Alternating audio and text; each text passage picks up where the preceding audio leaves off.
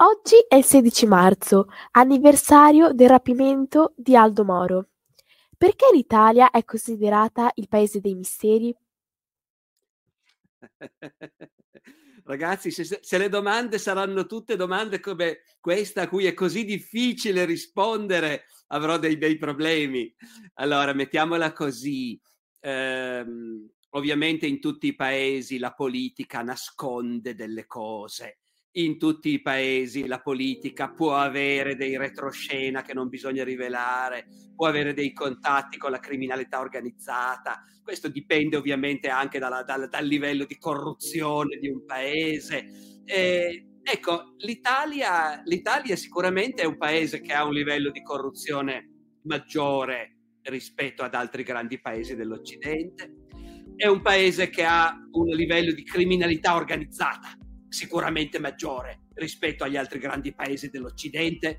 Notate che il confronto lo faccio sempre con l'Occidente, non si tratta qui di fare confronti con altri continenti, però in Italia, senza, in Europa senza dubbio, come dire, l'Italia è un paese con un livello di criminalità organizzata e quindi anche di complicità con la politica particolarmente alto. Ecco. Poi, poi per carità, l'Italia è un paese che ha al tempo stesso una tradizione cattolica, è una fortissima tradizione anche invece di sinistra, comunista, dove quindi partiti con come dire, posizioni ideologiche diversissime, contrapposte, per molto tempo si sono confrontati, ma hanno anche governato insieme, hanno anche fatto dei compromessi, hanno anche fatto degli accordi che magari non si potevano rivelare completamente. Eh, insomma, questo insieme di fattori tirati fuori un po' così a casaccio, eh, perché le domande non le abbiamo preparate, io non me l'aspettavo questa domanda qui eh, e non è davvero facile, però diciamo questo insieme di fattori credo che possa aiutare a capire come mai nella nostra storia politica ci sono eh, certe pagine su cui sembra veramente difficile riuscire, riuscire a fare luce. Lei ha tanti follower, si considera un si considera un influencer. Guarda, come fai fatica tu a pronunciare quella parola, così faccio fatica io, devo dire. Eh, e mi sembra veramente assurdo pensare a me stesso come un influencer. Eh, mettiamola così. Influencer è un termine che oggi viene usato in due sensi diversi, mi sembra. Nel senso che non viene usato solo genericamente per dire qualcuno le cui, le cui idee vengono ascoltate, qualcuno che dice delle cose che molti, che molti seguono, su cui molti magari si fermano a riflettere, eh, perché in questo senso ho imparato che effettivamente, come dire, le mie lezioni le sentono in tanti, eh, le mie considerazioni me le chiedono in tanti, quindi in questo senso sì, però a me sembra anche di aver capito eh, che nel mondo di oggi si chiama influencer qualcuno che fa quello di mestiere eh, qualcuno che magari non ha particolari competenze in un campo o in un altro, ma è invece proprio solo, solo è già molto, eh, per la capacità di mettersi in pubblico e di comunicare. Che, che, può incidere, diciamo così, sulle scelte, per esempio, consumistiche del pubblico. Io questo spererei di non esserlo, ecco, diciamo, non ci trovo niente di vergognoso, ma non mi sembra che sia, che sia il mio ruolo, che sia il mio mestiere. Il 17 marzo si celebra l'Unità d'Italia. Che significato ha oggi dirsi italiani? Che significato ha oggi, scusami Lorenzo, la penultima parola? Dirsi italiani. Sì? Sentirsi? Dirsi. Ah, dirsi, scusami, abbi pazienza, l'audio non è, non è, il massimo.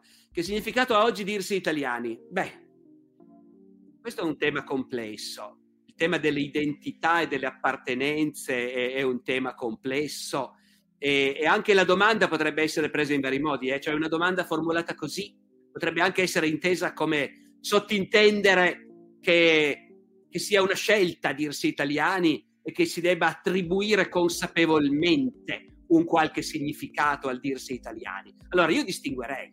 Noi per prima cosa siamo italiani, perché è un dato di fatto l'appartenenza a un popolo e non a un altro che non è un'appartenenza biologica, badate, eh? non si è italiani perché si discende da generazioni di italiani. Questa è una cosa che al di là delle discussioni politiche a livello scientifico è evidentissima, ma è sempre stata così. Si appartiene a un popolo perché? Perché si vive in mezzo a quel popolo, si parla quella lingua, si studiano quelle cose a scuola, si conoscono quei personaggi e non altri, si hanno certe tradizioni alle spalle e non altre. Ora, questo è un fatto in linea di massima abbastanza oggettivo.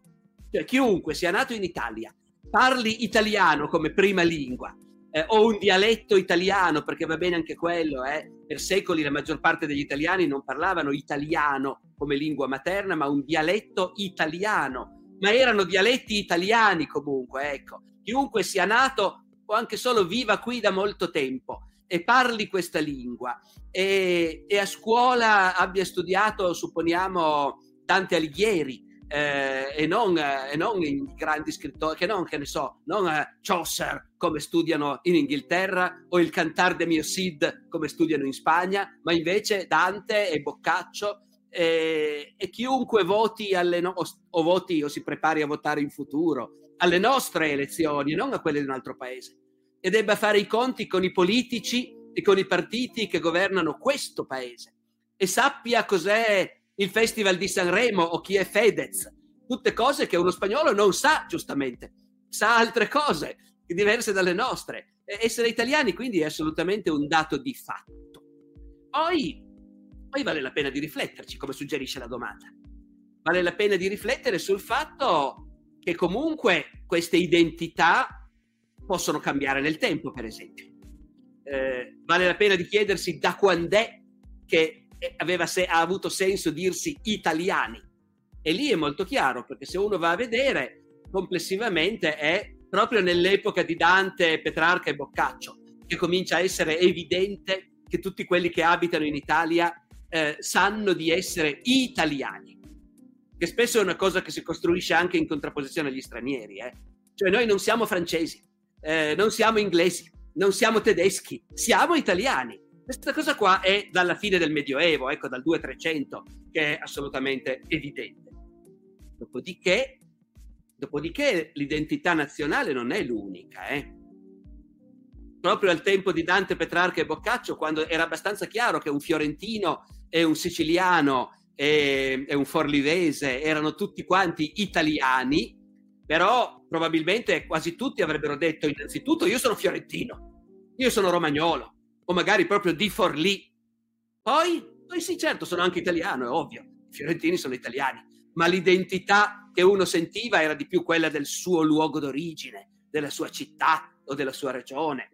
E in questo senso è soltanto nell'Ottocento, che è l'epoca in cui dappertutto l'idea di nazione è diventata l'idea dominante, l'idea anche direi martellante, quella su cui si insisteva a scuola, nell'educazione pubblica, nel creare un immaginario collettivo, una memoria collettiva. Ecco, a partire dall'Ottocento è diventato più importante essere italiani.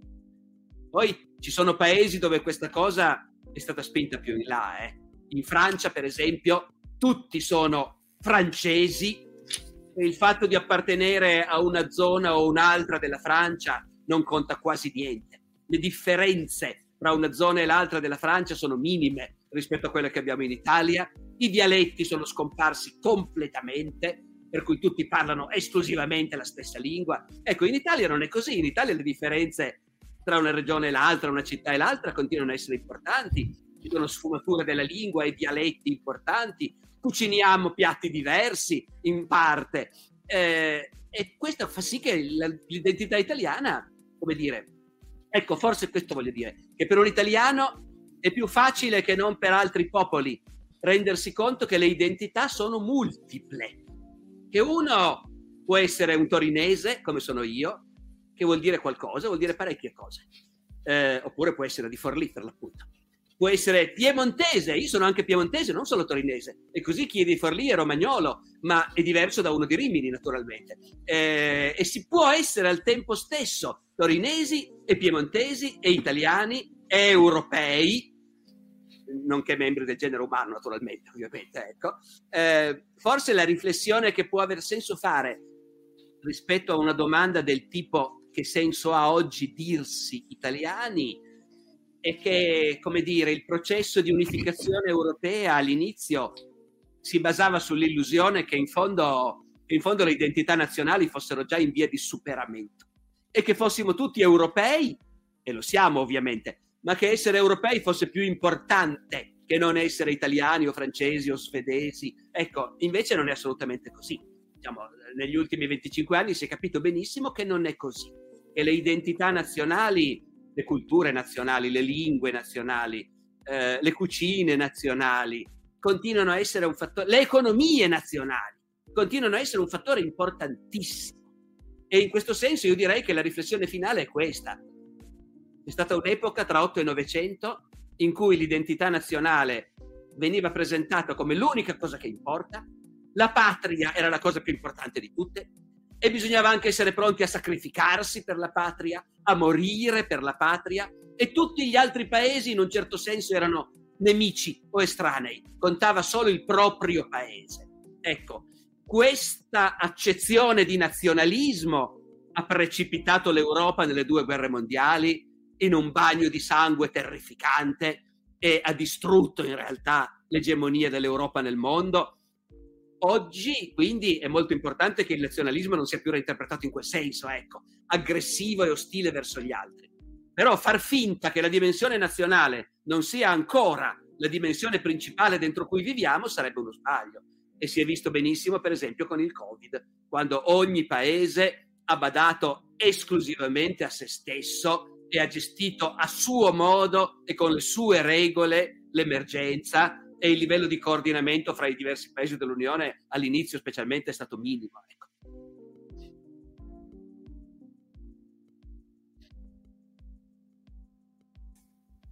Abbiamo avuto eh, ospite Edith Brooke. Qual è la differenza tra storia e memoria?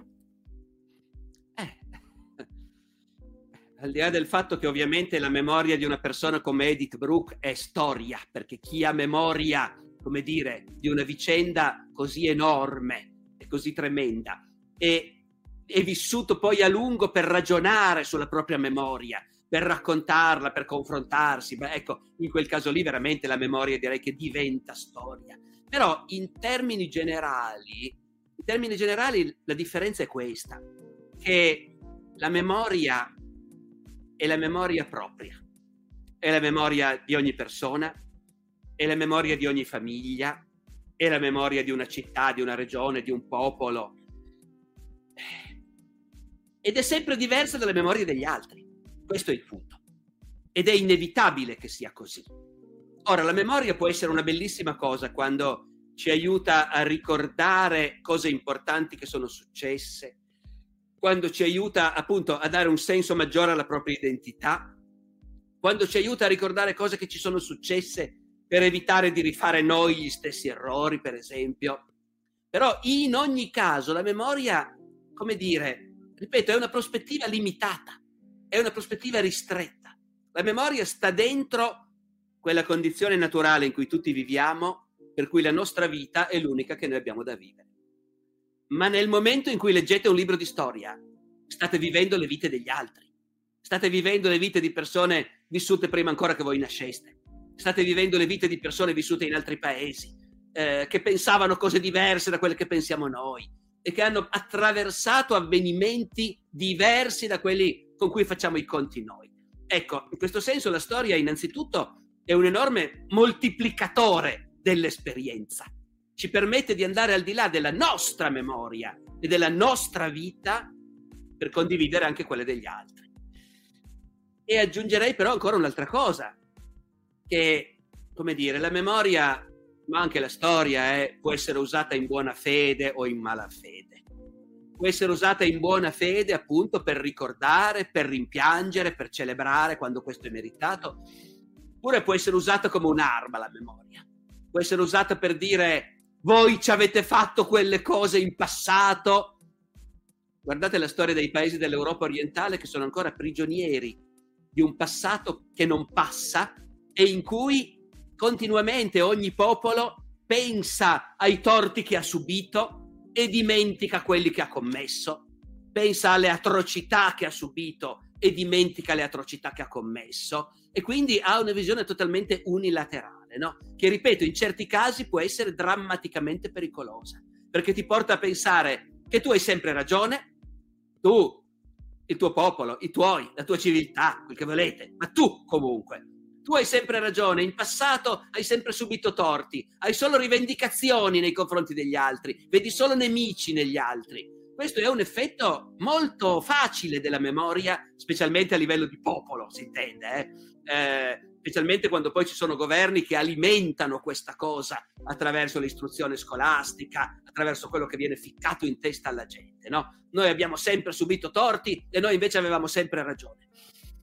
La storia dovrebbe essere l'esatto contrario, cioè la storia dovrebbe essere una cosa che può essere condivisa da tutti, perché lo scopo dello storico è di dire guardate che sono successe queste cose e sono successe davvero e io ve lo dimostro e vi convinco che queste cose sono successe davvero. E se affronto un certo tema, che ne so, le atrocità commesse durante la seconda guerra mondiale, lo affronto in modo onesto e complessivo, non taglio fuori dei pezzi. Parlo delle atrocità che in Italia sono state commesse dai tedeschi, ma parlo anche delle atrocità che gli italiani hanno commesso in Jugoslavia.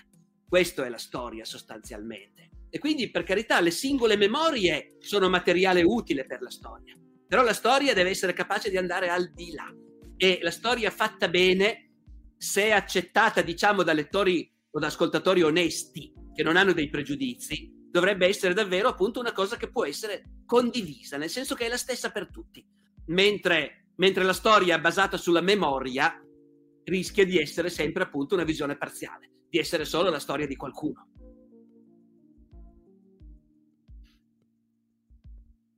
Io da grande vorrei fare lo storico. Cosa mi consiglierebbe? Beh, intanto di studiare, tanto. Eh, eh, il percorso è abbastanza semplice, nel senso che, eh, non facile, eh, ma semplice, nel senso che dopo aver fatto un buon liceo e, e possibilmente aver imparato almeno il latino, se non anche il greco, mi fermo un secondo su questo, poi dipende. Eh. Se uno sa già che vuole essere uno storico dell'età contemporanea, non sapere un latino, non sapere il latino è sempre un grosso handicap, ma insomma si può cavarsela al limite lo stesso. Se uno vuole studiare il Medioevo come me o, l'antichità, come dire, deve sapere il latino, eh? E ripeto, se sa anche un po' di greco è meglio, ma il latino lo deve sapere, perché quel, noi, il lavoro dello storico consiste nel parlare con i morti, nel leggere quello che i morti ci hanno lasciato, che la gente vissuta secoli fa ci ha lasciato. È l'unico modo che noi abbiamo per conoscerli, leggere quello che ci hanno lasciato. E per secoli, secoli e secoli la gente qui in Europa ha scritto in latino. Eh, e quindi se vuoi parlare con loro devi sapere la loro lingua, non c'è niente da fare. Quindi questo innanzitutto, attenzione alla scelta del liceo da questo punto di vista. Poi si va all'università. Eh, adesso esistono nelle grandi università corsi di laurea proprio in storia nelle piccole università magari non ci sono, c'è il corso di laurea in lettere, uno si laurea in lettere, la differenza è che se ti laurea in storia puoi dare più esami di storia, ecco, e disperdi di meno le tue energie studiando altre materie, ecco, c'è quella differenza. Ma in ogni caso l'importante è che sia una laurea appunto in una materia umanistica, che sia in storia o che sia in lettere non cambia molto. E poi l'università, che per voi è ancora difficile da immaginare, è il momento in cui tu, come dire, impari un mestiere, perché fare lo storico è un mestiere, devi possedere delle tecniche e quelle cose te le insegna il professore con cui fai la tesi all'università. E quindi quello è il momento in cui capisci se hai le qualità, la, la capacità, diciamo, per fare lo storico. Poi, poi naturalmente c'è un percorso molto faticoso e in salita se uno vuole fare davvero lo storico di mestiere, nel senso di avere un posto all'università e come lavoro principale insegnare e studiare la storia e anche proprio studiarla e scrivere, fare ricerca. Lì il problema è che i posti sono pochi. In un paese come il nostro, che in quest'epoca spende pochissimo per la scuola, per l'università, i posti sono veramente pochi e quindi bisogna avere molta pazienza bisogna riuscire ad avere quello che si chiama un dottorato di ricerca, quando per tre anni ti pagano per scrivere un libro, fondamentalmente, ecco, il tuo primo libro, se fai lo storico, la tesi di dottorato è il primo libro che scrivi nella tua carriera. E poi dopo il dottorato non c'è nessuna garanzia però che un giorno ci sia un posto all'università, eh? cioè bisogna essere molto bravi e molto fortunati, e ci vogliono tutte e due le cose. Per cui poi in realtà il consiglio vero finale è questo, senti, va molto bene avere in mente che si vorrebbe fare lo storico e farlo, diciamo, come ho la fortuna di farlo io, quindi insegnando, ma anche studiando e scrivendo e pubblicando e parlando in pubblico e così via. Però la maggior parte di quelli che vorrebbero farlo non ce la fanno a fare questo mestiere in questo modo, non perché non siano abbastanza bravi, ma perché non ci sono abbastanza posti, semplicemente. E a quel punto, con in mano una laurea in lettere o in storia, il principale sbocco lavorativo che hai è insegnare a scuola. Quindi devi avere molto chiaro se, diciamo così, il piano B, nel caso che le cose non vadano come vorrei, il piano B va bene, farò l'insegnante a scuola, ti va bene. Se questo piano B ti va bene, sei abbastanza al sicuro e quindi puoi intraprendere il percorso che, che ho provato a descrivere.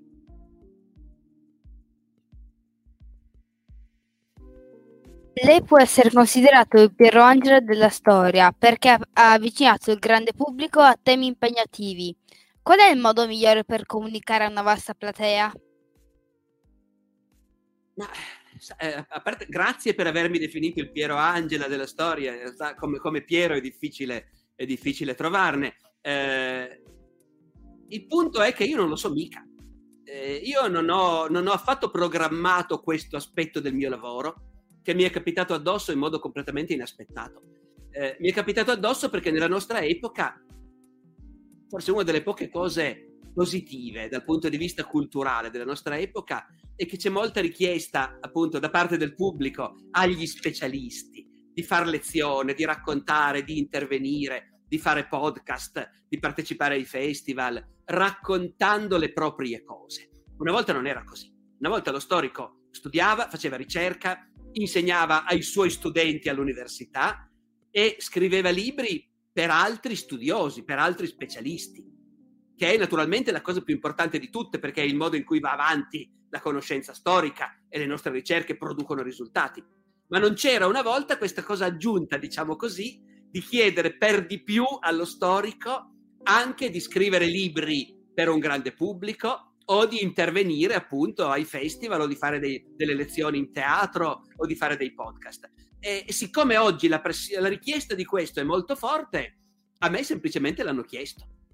Ho cominciato proprio Piero, proprio Piero Angela è il primo che più di vent'anni fa, dopo avermi chiesto una consulenza perché lui faceva un programma su Carlo Magno e io per combinazione avevo pubblicato da poco un libro su Carlo Magno e allora Piero mi aveva chiesto una consulenza e dopo avermi conosciuto, evidentemente, come dire, lui aveva l'abitudine di, di, cercare persone da invitare in trasmissione. E quindi mi ha chiesto se avevo voglia di provare a intervenire anch'io nella trasmissione. Era uno speciale di Super Quark. Io ho accettato, ovviamente, la cosa mi, mi, mi divertiva molto, oltre, oltre, a lusingarmi molto. Quindi ho accettato, ci sono andato e Piero mi ha detto che funzionava molto bene e, e mi ha chiesto di continuare. E quindi da allora sono intervenuto regolarmente in Super Quark e a quel punto i tanti organizzatori di festival che hanno luogo in tante città e cittadine italiane, che sono un'altra cosa bella della nostra epoca e che 30 anni fa non esistevano, eh, dal Festival della Letteratura di Mantova al Festival del Medioevo di Gubbio, eh, al Festival della Comunicazione di Camogli, al Festival della Mente di Sarzana, ma ce ne sono infiniti, hanno cominciato a invitarmi, così come invitano tanti altri studiosi. Poi quelle cose sono andate in rete e si è scoperto che in rete funzionavano e che tanta gente, specialmente tanti ragazzi, le guardano. E quindi io mi sono trovato a fare questa cosa senza averla affatto programmata, senza avere mai studiato come si fanno queste cose. Tutto quello che posso dire è che io, come dire, intanto mi sforzo di essere uno storico e quindi anche parlando di argomenti delicati, di mantenere un equilibrio, di far vedere le due facce di ogni problema, di non essere fazioso. E questo credo che qualcosa serva. E poi l'altra cosa che tutti mi dicono comunque è che quando io parlo si vede l'entusiasmo. e che riesco a comunicare l'entusiasmo per le cose di cui mi occupo. E quello evidentemente deve essere una cosa innata, perché in realtà sapete, tutti gli studiosi, almeno all'inizio della carriera, hanno passione e entusiasmo per quello che studiano. Poi a volte la vita dell'università, che purtroppo è anche molto burocratica, e anche, fa anche perdere tanto tempo, spegne tanti entusiasmi. Però in origine l'entusiasmo ce l'hanno tutti e la passione, secondo me, la maggior parte degli studiosi comunque in parte dentro di sé la conserva. Ma è come se ci si vergognasse un po' a farla venire fuori. Ecco. Eh, io non mi vergogno a farla venire fuori e questo probabilmente, almeno probabilmente, mi hanno detto più volte che permette di stabilire un canale di comunicazione.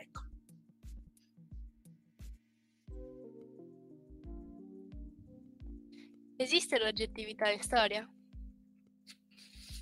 Sì. Vabbè, la domanda era molto secca, forse la risposta è meglio che non sia così secca, va bene, proviamo a ragionarci un po' su, Clea. Io direi questo, ehm, l'oggettività esiste perché non significa l'oggettività che tu storico non hai delle passioni, delle preferenze, delle posizioni tue, eh, queste le abbiamo tutti naturalmente. Le abbiamo tutti in realtà qualunque sia l'argomento che studiamo. Cioè non c'è bisogno di studiare la resistenza e il fascismo per avere ben chiaro da che parte uno sta e se sei contento che abbiano vinto quelli e perso quegli altri. Non c'è bisogno di studiare la resistenza e il fascismo. In realtà lo storico, anche studiando Sparta e Atene, di solito si accorge che gli sta più simpatica Sparta o che gli sta più simpatica Atene. Quindi delle preferenze è assolutamente inevitabile averle. E, ripeto, sono tanto più pesanti quanto più studi cose che sono importanti ancora nel mondo di oggi, che hanno a che fare con le tue col tuo background, con le tue posizioni ideologiche, con i tuoi valori, con le cose in cui credi.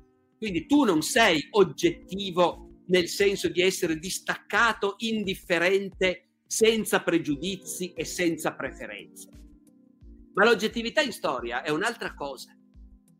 E per carità, sarà più un risultato a cui si tende che non una cosa che davvero esista sempre in modo indiscutibile, ecco. Ma è un risultato a cui si può tendere con un certo successo e consiste in questo, che quando tu studi un argomento e vuoi scoprire cos'è successo, e vuoi scoprire quali erano le motivazioni delle persone coinvolte e così via, non devi avere in mente già prima cos'è che vuoi trovare. E in ogni caso, anche se sei orientato alla speranza di trovare certe cose, quando dai tuoi documenti, dalle tue fonti, dalle testimonianze che stai vagliando, vengono fuori cose diverse, cose che non quadrano con quello che tu ti immaginavi o con quello che tu avresti voluto, e beh, è molto umano mettere un po' da parte, sottovalutare o addirittura ignorare tutti gli elementi che non rientrano nel quadro che ci piace di più. Ma in realtà uno storico serio invece deve essere capace ed è capace di dire no, guarda, eh, avevo torto, eh, no, le cose non erano come mi ero immaginato, è venuta fuori una cosa diversa. O anche, se stiamo parlando, mh, come dire, non di un'ipotesi su come sono andate le cose, no? ma se stiamo parlando semplicemente del descrivere le persone che hanno partecipato agli avvenimenti, e beh, come dire, per farvi un esempio molto concreto, parlando di partigiani e di fascisti, io ovviamente non sono affatto oggettivo, nel senso che sto dalla parte dei partigiani e so che è molto bene che abbiano vinto loro e che il fascismo sia stato sconfitto. Dopodiché, tanto più sei sicuro di questo, tanto più non ti devi spaventare se scopri che tanti partigiani non avevano grandi motivazioni ideali, ma magari sono finiti lì per caso. Se scopri che anche i partigiani hanno commesso errori o crimini o cose del genere. E se scopri che anche tra i fascisti magari c'era gente in buona fede e, e brava gente e così via, non ti devi spaventare, perché il mondo appunto è complesso, c'è di tutto e fare storie significa proprio far venire fuori anche le, le sfumature, le contraddizioni e le cose complicate che non, non permettono di dividere il mondo in bianco e nero. Dopodiché, appunto, non c'è bisogno di pensare che i partigiani fossero tutti eroi e i fascisti tutti criminali per sapere che è bene che abbiano vinto i partigiani, che stavano dalla parte giusta e gli altri stavano dalla parte sbagliata, almeno in base a tutti i valori a cui noi diciamo oggi di aderire. Ecco, in questo senso l'oggettività storica secondo me è possibile se lo storico lavora onestamente ed è disposto a far venire fuori cose diverse da quelle che avrebbe voluto, che si immaginava o che si aspettava.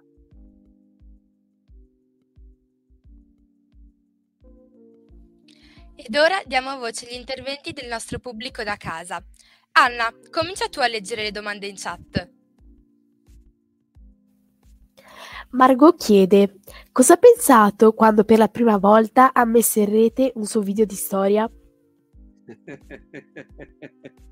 Ragazzi, il punto è che non li metto io in rete i miei video. Eh, io non me ne occupo minimamente, non me ne sono mai occupato. Io faccio quello che so che so fare, ho, ho scoperto che so fare bene e che mi piace fare, e cioè parlare davanti a un pubblico. Parlare davanti a un pubblico in un teatro, in un auditorium, in una piazza, in un'aula, quello mi piace. Poi, diciamo, il nostro mondo funziona in modo tale che se tu fai una lezione davanti a mille persone sotto un tendone a un festival, quella lezione viene filmata e, e messa online, dove poi può essere tranquillamente ripresa da altri, rilanciata, messa dentro altri portali, tagliuzzata, titolata, commentata e così via. Io di tutto questo non faccio assolutamente niente. Eh, un po' perché non è il, un ambito che mi interessi più di tanto. Io ovviamente la rete la uso moltissimo, ma non, non mi sono mai divertito a metterci le cose. Ecco. Eh, un po' perché, ripeto, è una specie di vita non dico postuma, ecco, ma, ma, aggiuntiva ecco, di quello che io faccio. Io quello che faccio è una lezione davanti a un pubblico con della gente vera che è lì e che posso guardare negli occhi. Eh, è passato anche un po' di tempo prima che mi rendessi conto che in realtà tutte le mie cose finiscono in rete e lì vengono viste da un'infinità di gente. Allora, ovviamente la risposta a Margot in questo senso c'è, e cioè mi fa piacere. È molto bello sapere che una cosa che io ho fatto davanti a mille persone poi l'hanno vista in 200.000 eh, e che continueranno a vederla anche in futuro. È anche un po' impegnativo, eh? perché una volta quello che tu dicevi, sapete in latino si diceva verba volant, scripta manent, le parole volano via, gli scritti restano. Adesso non è più vero, verba manent, le parole rimangono eh, e quello che hai detto una volta verrà inchiodato come una farfalla nell'album e, messo, e rimarrà lì per sempre. E, eh, quindi bisogna anche stare un po' più attenti di una volta quando si parla in pubblico. Però diciamo tutto questo, il fatto che sono seguito online è una grande avventura, mi fa molto piacere, ma io non faccio assolutamente niente per, per alimentarla. Ecco. Che cos'è il revisionismo storico? Allora, il revisionismo storico sono due cose diverse. Eh, di per sé, a usare il termine in modo innocente, vorrebbe semplicemente dire che la storia non si ferma mai, eh, il lavoro degli storici, voglio dire, non si ferma mai, perché ci sono sempre nuovi punti di vista su cui ragionare su quello che è successo nel passato. Il revisionismo storico in questo senso, il revisionismo è qualcosa che fanno tutti gli storici, cioè noi continuamente ci occupiamo di argomenti su cui uno potrebbe dire, eh vabbè, ma si sa già tutto. No, non è vero. Io ho fatto un libro su Carlo Magno, come dicevo prima. Non è mica il primo libro su Carlo Magno, ce ne sono un'infinità da secoli. Ma io avevo la sensazione che con la mia sensibilità, col mio modo di vedere le cose, lavorando io sulle fonti che abbiamo, avrei potuto far vedere o tirar fuori delle cose diverse da quelle che altri avevano tirato fuori. Poi, in modo particolare, quando si tratta delle cause degli avvenimenti, il revisionismo diventa qualcosa di più forte, più solido, perché lì si tratta davvero di una specie di gara in cui se dici una cosa tu, dai torto a qualcun altro.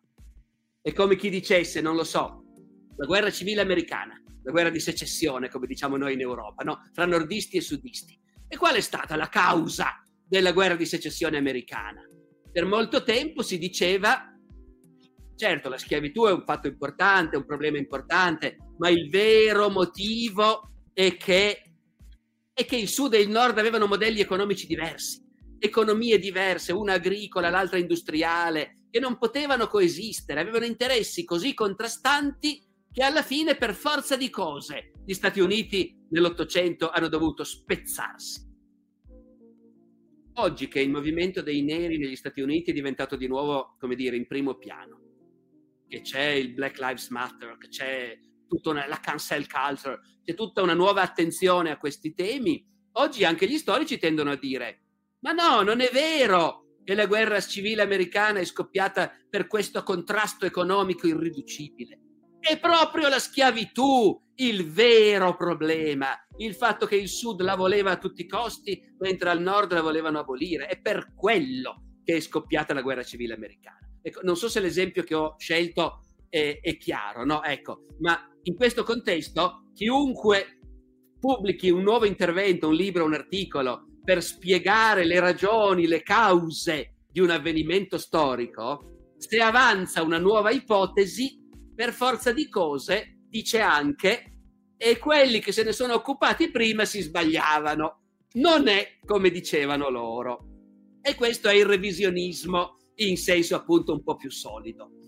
Poi su alcuni temi politicamente molto delicati c'è stata una spinta a nuove interpretazioni che era chiaramente, come dire, dettata da intenzioni politiche.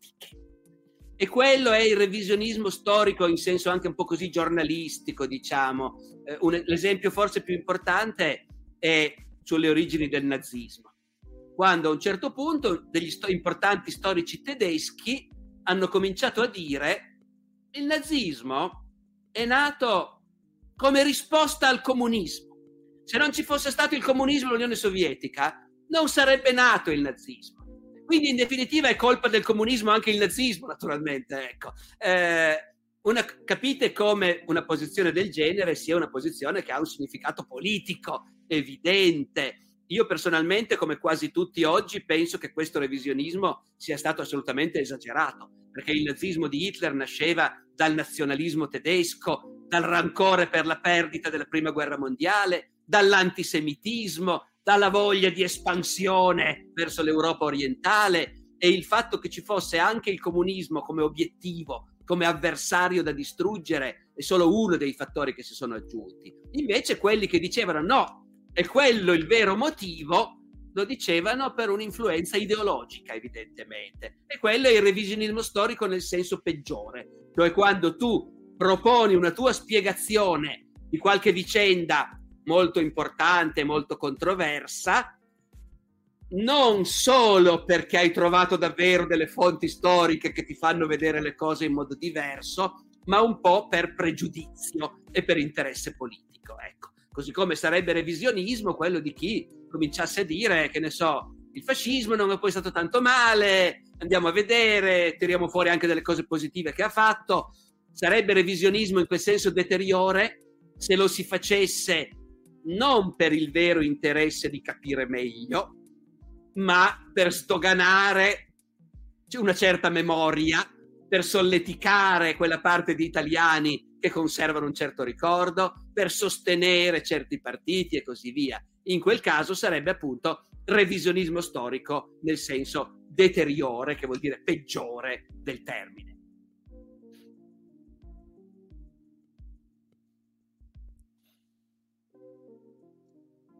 Margot chiede: A scuola le piaceva storia come materia? Ma sì e no, sì e no, devo dire. Eh, perché in realtà a me la storia piaceva moltissimo fin da bambino, ma era, era la storia militare, era la storia delle guerre mondiali, era la storia di Napoleone, era un, un gusto per la storia che si accompagnava al fatto di fabbricare aeroplanini, modellini di carri armati, di giocare con i soldatini e quel tipo di storia lì non è che a scuola la ritrovassi granché, ecco. Quindi, quindi devo dire che non ho mai trovato una materia noiosa, come invece molti mi dicono che sia, e certamente mi piaceva di più, che ne so, della matematica eh, o della fisica, su questo non ci sono dubbi, però non, devo dire che non è che a, a, a scuola mi appassionasse in modo speciale. Il che, ripeto, non è in contrasto col fatto che la storia di per sé a me piaceva moltissimo già da bambino e già da bambino pensavo che avrei fatto lo storico.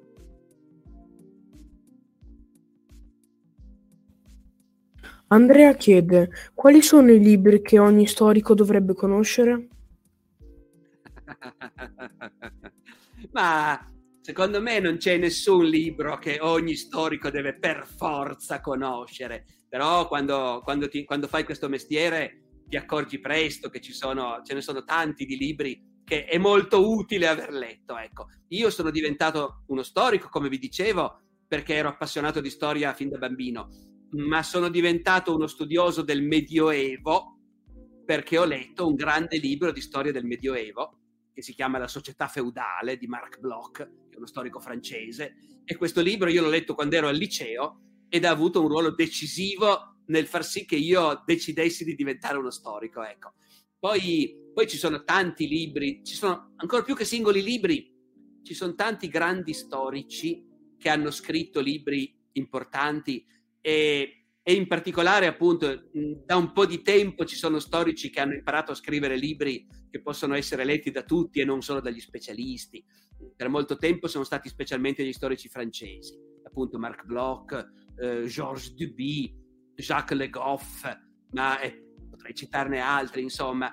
Questi sono libri, sono autori che conoscono bene non solo gli storici di mestiere, ma anche i tantissimi ragazzi e adulti che semplicemente leggono di storia per loro piacere. Dopodiché, sapete, il lavoro dello storico consiste per lo più nell'analizzare delle cose molto specifiche, qualche caso anche grandi cose, ma sempre molto ristrette. Si accennava all'inizio dell'anniversario di Aldo Moro. E beh, il delitto Moro è ovviamente un avvenimento di enorme rilevanza storica, è complicatissimo da studiare, ma se studi quello, studi quello. E allora saranno indispensabili, sarà indispensabile per te leggere certi libri, che ne so, sulla storia della democrazia cristiana, eh, no? Ecco, eh, che invece per uno storico che si occupa di altri argomenti non hanno la minima importanza. Quindi non è tanto questione di una gerarchia quanto del fatto che è sull'argomento che stai studiando che devi aver letto tutto quello che c'è. E devi aver letto tutto quello che c'è perché vale la pena di studiare un argomento e di aggiungere ancora qualcosa, di scrivere ancora un nuovo libro su un argomento solo se hai la sensazione che stai dicendo delle cose nuove. Perché se no, se non c'è niente di nuovo da dire, uno può scrivere un libro di divulgazione, può scrivere un manuale scolastico. I manuali scolastici sono testi importanti, scritti con fatica e impegno, ma da chi scrive un manuale scolastico non si pretende che dica delle cose nuove che prima non si sapevano e che ha scoperto lui. Nel manuale ci metti invece precisamente le cose che tutti sanno. Invece se tu pubblichi un libro di storia, eh, che non sia un manuale, ripeto, che non sia neanche un libro divulgativo, ma un vero libro che ha alle spalle una ricerca, e allora lo pubblichi se hai scoperto qualcosa di nuovo. Anche cose piccolissime, eh? anche solo un modo nuovo di interpretare le cose, ma ci deve essere una cosa nuova, che è il motivo, ripeto, per cui devi aver letto tutto quello che c'era prima. Christian chiede, c'è ancora qualcosa dell'uomo medievale nella società di oggi? Eh, c'è un paese che è rimasto sotto molti aspetti un paese medievale, che sono gli Stati Uniti, dove non usano ancora neanche il sistema decimale, non, sanno, non usano né i litri, né i chilometri, né i chili, ma continuano a usare le misure medievali, le yard, le pinte, le miglia, eh, ed è, a parte gli scherzi, è davvero un paese medievale sotto certi aspetti, per esempio il fatto della convinzione collettiva dell'esistenza di Dio e la necessità che chiunque fa politica in quel paese si dichiari, come dire, credente, perché uno che si dichiarasse non credente può vivere benissimo negli Stati Uniti, ma non potrebbe diventare presidente della Repubblica, presidente degli Stati Uniti. Eh, quindi diciamo, sto scherzando, ma fino a un certo punto, gli Stati Uniti sono davvero un paese che ha ancora alcuni tratti medievali. Al di là di quello, come dire, il Medioevo è un pezzo del nostro passato, ce lo portiamo dietro. Quando vediamo una cattedrale medievale, in genere ci piace e, e ci commuove e capiamo il senso di ricerca, qui sì, di ricerca di Dio che c'era in chi l'ha costruita. Eh, al tempo stesso, ovviamente, noi abbiamo anche molte idee nuove in testa che la gente del Medioevo non aveva e, e molte cose che loro pensavano a noi sembrerebbero assurde. Quindi in realtà sono dei nostri antenati molto lontani. Ecco, vivevano in un paese che era diverso dal nostro, eh, in un mondo che era diverso dal nostro. Dopodiché, gli uomini del e, e quando dico uomini intendo dire gli esseri umani, mi dovete scusare, gli esseri umani del Medioevo erano più simili a noi di quanto non lo fossero gli antichi romani. Perché comunque a un uomo del Medioevo tu puoi dire tranquillamente, che ne so, eh, oggi, oggi sono andato a sentire una lezione all'università, eh, oppure oggi, oggi, ho giocato una partita a scacchi, eh, no? oppure mi sono fatto una pasta asciutta e ci ho grattugiato sopra il parmigiano. Eh, tutte queste cose un uomo del Medioevo le puoi dire e capirà perfettamente di cosa stai parlando. Se le dici a un antico romano ti guarderà con gli occhi sbarrati, eh, così come a un uomo del Medioevo puoi dire che ne so, eh, domenica sono andato a messa, poi ho parlato un po' con il parroco. Eh, oppure puoi dire, sai, ormai ci vedo, non ci vedo tanto bene, devo mettere gli occhiali. Ecco, se dici queste cose a un uomo del Medioevo ti capisce perfettamente. Se le dici a un antico romano non sa di cosa stai parlando. Un, cap- un uomo del Medioevo ti capisce se dici, dopo essermi messo gli occhiali, ho sfogliato un libro, perché facevano lo stesso gesto che facciamo noi.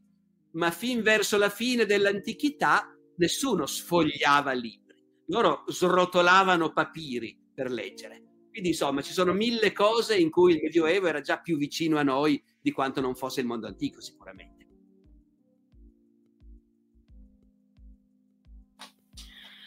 Cavalcabarili chiede in quale personaggio storico si rispecchia maggiormente?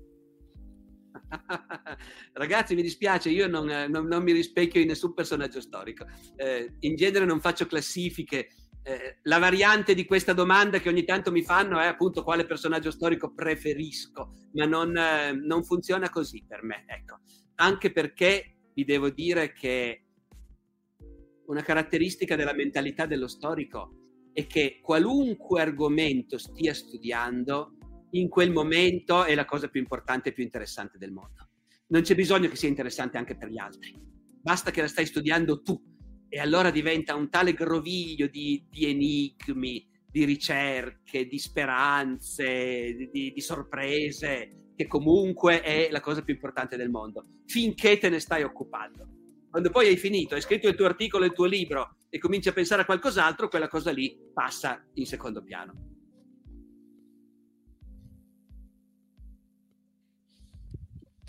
Luigi chiede, i, pa- i partiti politici rappresentano ancora lo strumento di collegamento tra gli elettro- elettori e l'istruzione. E l'istituzione. E l'istruzione. Credo che volesse dire istituzione comunque, ecco. Eh, ma certamente meno, meno di una volta. Eh, il partito politico è una forma, diciamo, di organizzazione persone che volevano fare politica per difendere i loro interessi e per ottenere i loro risultati. È nato per la prima volta nei comuni italiani del Medioevo, quando effettivamente, come dire, ci si raggruppava in quelli che loro stessi chiamavano parti, che è, come dire, l'antenato della nostra parola partito, e parte guelfa o parte ghibellina erano, erano raggruppamenti di persone che avevano degli interessi comuni e che si mettevano insieme per fare politica. Poi, poi, diciamo che dopo questo primo esperimento nei comuni medievali il concetto di partito è abbastanza scomparso.